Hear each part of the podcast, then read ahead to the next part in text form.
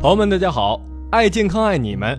昨天呢，为大家分享了复杂精巧的细胞及在人体中各种营养素的相互协同。今天呢，继续带领大家一起解锁《吃的营养科学观》的第二十七章：只有部分智慧是不够的。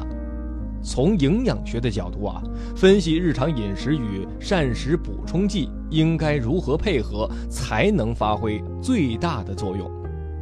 我们经常会听到这样的陈述：所有的营养素都必须来自优质食物。确实如此，但难度太大。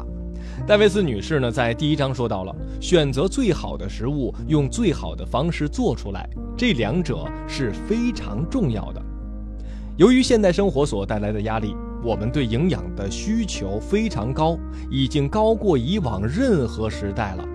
作者总结，在目前时代的特点下，我们必须要面对的两个充满矛盾的压力。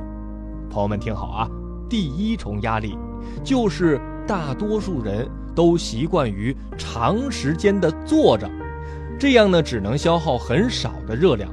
我们遇到身体需要营养却不需要热量的困境。我们再来看看第二重压力呢，就是我们现在所吃的食物大都是过度精致加工的，因此呢，从天然食物当中啊获得各种营养素的机会就非常低，甚至比以往任何时代都要低。这两个压力造成了我们现在极容易遇到的健康问题，容易发胖，并且营养。不均衡。听过前面的分享啊，您就会知道了，人体需要足量、均衡的四十多种营养素来维持身体健康。只要身体出现问题，往往就是因为缺乏多种营养素，而不是大家以为的缺少某种单一的营养素。发病症状呢，也是多种多样的，绝非一两种而已。冰冻三尺，非一日之寒。我们呢，由健康到患病是一个逐步转变的过程，所以说啊，任何疾病在发生前都有迹可循。那么我们应该如何做才能保证最基本的健康呢？来，让我们翻开本章的第三小节，一起寻找答案。首先呀。如果想要身体健康，就应该避免摄食没有任何营养的，或者营养都已经遭到破坏的食物，比如说精致糕点、软饮料、添加了过量防腐剂、色素、过量盐或糖的各种零食等等。这些食物呢，往往只能满足大家的口味，而无法为身体健康提供任何有价值的营养。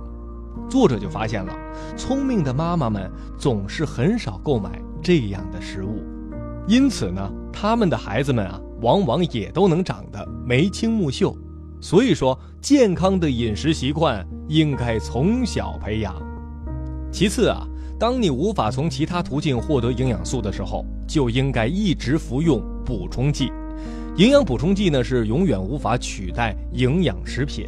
但它们呢，却能极大的增加营养素的供应，这是因为呢，某些营养素单从食物当中是很难充足的获得的。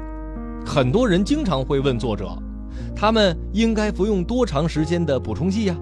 有时候呢，作者只能这样回答：直到你对良好的身体健康感到厌烦时。戴维斯女士呢也非常认可营养补充剂存在的必要性。她说了啊，虽然我希望能从食物当中获得各种营养素，但我估计在有生之年都会一直服用补充剂。一般人呢刚开始对营养学发生兴趣时候，最容易犯的错误就是过分强调某一种营养素或补充剂。总是希望它能为你解决一些特殊的问题，持这种态度的人呢，是把补充剂等同了药物，这是非常错误的观念。任何时候，我们都应该记得，人体会启动自我修复的功能，但前提是啊，要给予足够的时间和均衡的营养物质，因为营养的最终目的呢，就是为了让身体在各个方面都获得健康。它是个整体的，就像各种 B 族维生素之间呢，应当保持平衡一样。另外呢，某种营养素的吸收、利用和保持，往往有赖于另一种营养素。就比如说，如果你无法获得足够的脂肪和维生素 D，以帮助身体吸收和利用钙，却还要补钙，这种做法是愚蠢的。又比如说，只花钱补充维生素 A 是毫无用处的。除非你同时补充维生素 E，因为维生素 E 呢能够防止维生素 A 遭到破坏。所以说啊，咱们自己啊必须始终在脑海里保持这样一种整体观念：营养呢是形成智力、情感、道德和精神健康的基础。如果你的身体非常健康，那么营养呢将会让你变得更加聪明，情绪更加稳定。然后呢，你还会发现自己工作更有成效，你周围的世界呢非常适合你生存，并因为你的存在而将变得更好。来吧，让我们一起坚定学习营养知识的信念，将命运掌握在我们自己的手中吧。好吧，朋友们，今天吃的营养科学观呢就介绍到这儿，明天我们会继续解锁下一章，好的营养。给你好回报，朋友们不见不散。